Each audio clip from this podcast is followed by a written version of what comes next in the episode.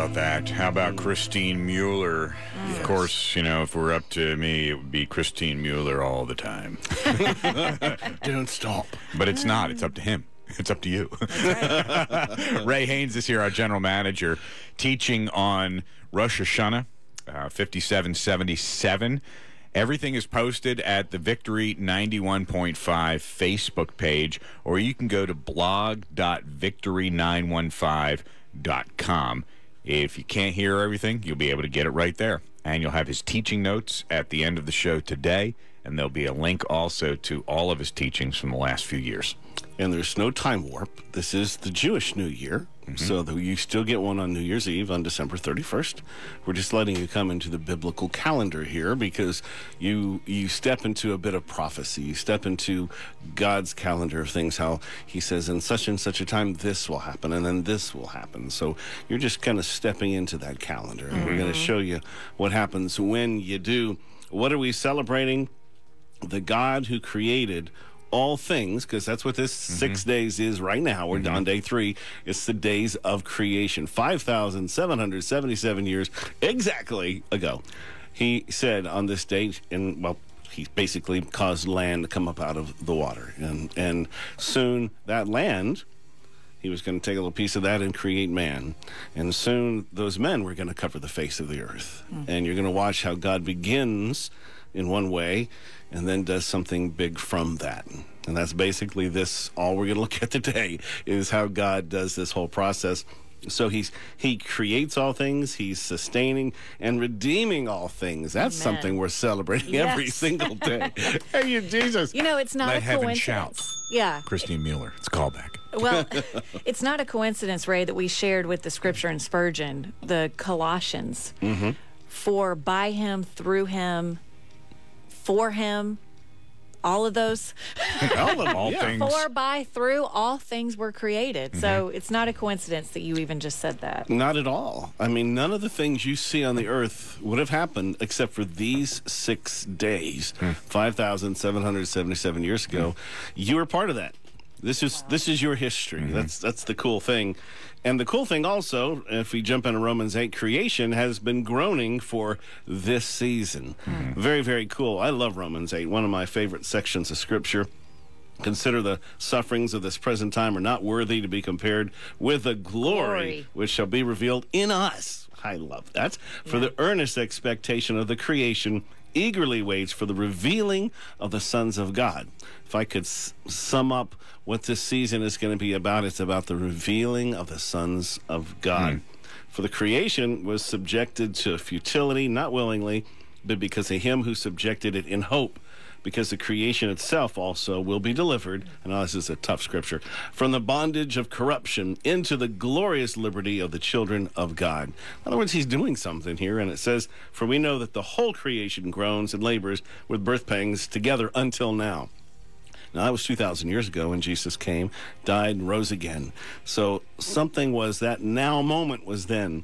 So, fast forward 2,000 years, I would also say this is a now moment. Mm-hmm. We're getting ready to step. It's it's so significant. People have been looking forward to this year for many, many, many, many years.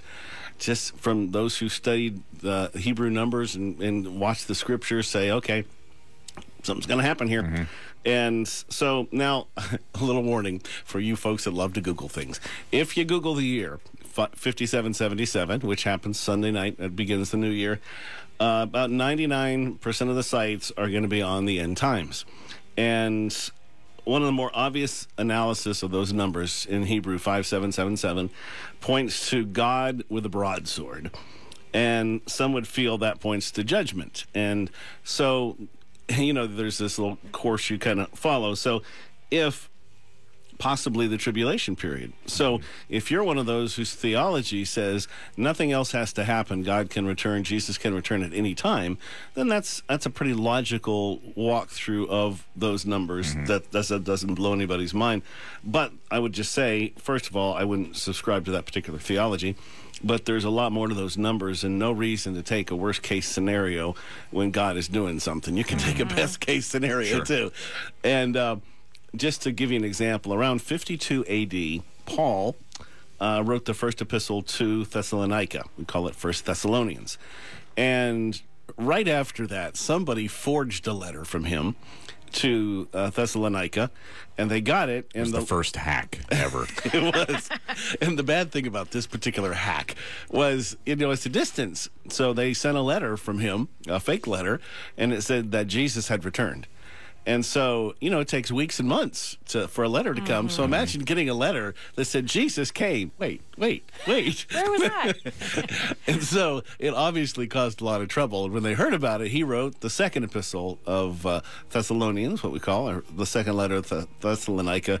And he said, okay, um, don't worry about these kind of things. And here's one of the verses that says, Concerning the coming of our Lord Jesus Christ and our being gathered to him, we ask you, brothers and sisters, not to become easily unsettled or alarmed by the teaching allegedly from us, whether by a prophecy or by word of mouth or by letter, asserting that the day of the Lord has already come. Don't let anyone deceive you in any way, for that day will not come until the rebellion occurs and the man of lawlessness is revealed, the man doomed to destruction. He'll oppose and he'll exalt himself over everything that is called God or is worshipped, so that he sets himself up in God's temple, proclaiming himself to be God. Hmm. So, yes, we could definitely be looking at the beginning of the end. But of course, 2,000 years was the beginning of the end, too. So we could be looking at several other things. God definitely has a broadsword, but what does that mean? And what's coming? There'll be a whole lot of interesting things. I was just reading a his, little history note. They discovered uh, one of the uh, temples that Hezekiah uh, defiled. It was you know, a temple of Baal, and the way they defiled things back then was to put a toilet in the in the main worship area, and then close it hmm. off. They'd wait and destroy it later, but they happened to find the toilet they put in to this Baal's temple. So, mm-hmm. you know, th- these kind of historical things are kind of funny now, but as as we look, there's going to be something coming that that causes uh, that will be very obvious, and so you don't have to wonder if something evil is happening or bad is happening. It God has actually built it all so that we can know, be very confident. So uh, I would just tell you, looking into this year, re- there there certainly will be good and bad. That happens every year, but there is it's really exciting. So let me give you just a real quick rundown. Let's just jump into Hebrew real quick, give you an understanding of why we even take the time to look at this. In Genesis 1, God said, Let there be lights in the firmament of the heavens to divide the day from the night. Let them be for signs and seasons and for days and years. And in First Chronicles 12, he describes the men of Issachar who understood the times, knew what Israel should do. They understood the times. In other words, they had revelation and insight, and they knew what Israel should do. They had wisdom. And so these are the things that God puts together. You look at Matthew 10, he said, even the very hairs of your head are all numbered. Hmm. Now, for me and David, that's much easier. But for most of you, you got to ask, why does God know how many hairs are on my head? Because numbers matter. He's, and I don't understand why. We all have to approach everything we do humbly, but my hope is to give to you today a sense of how God looks at you and looks at the earth.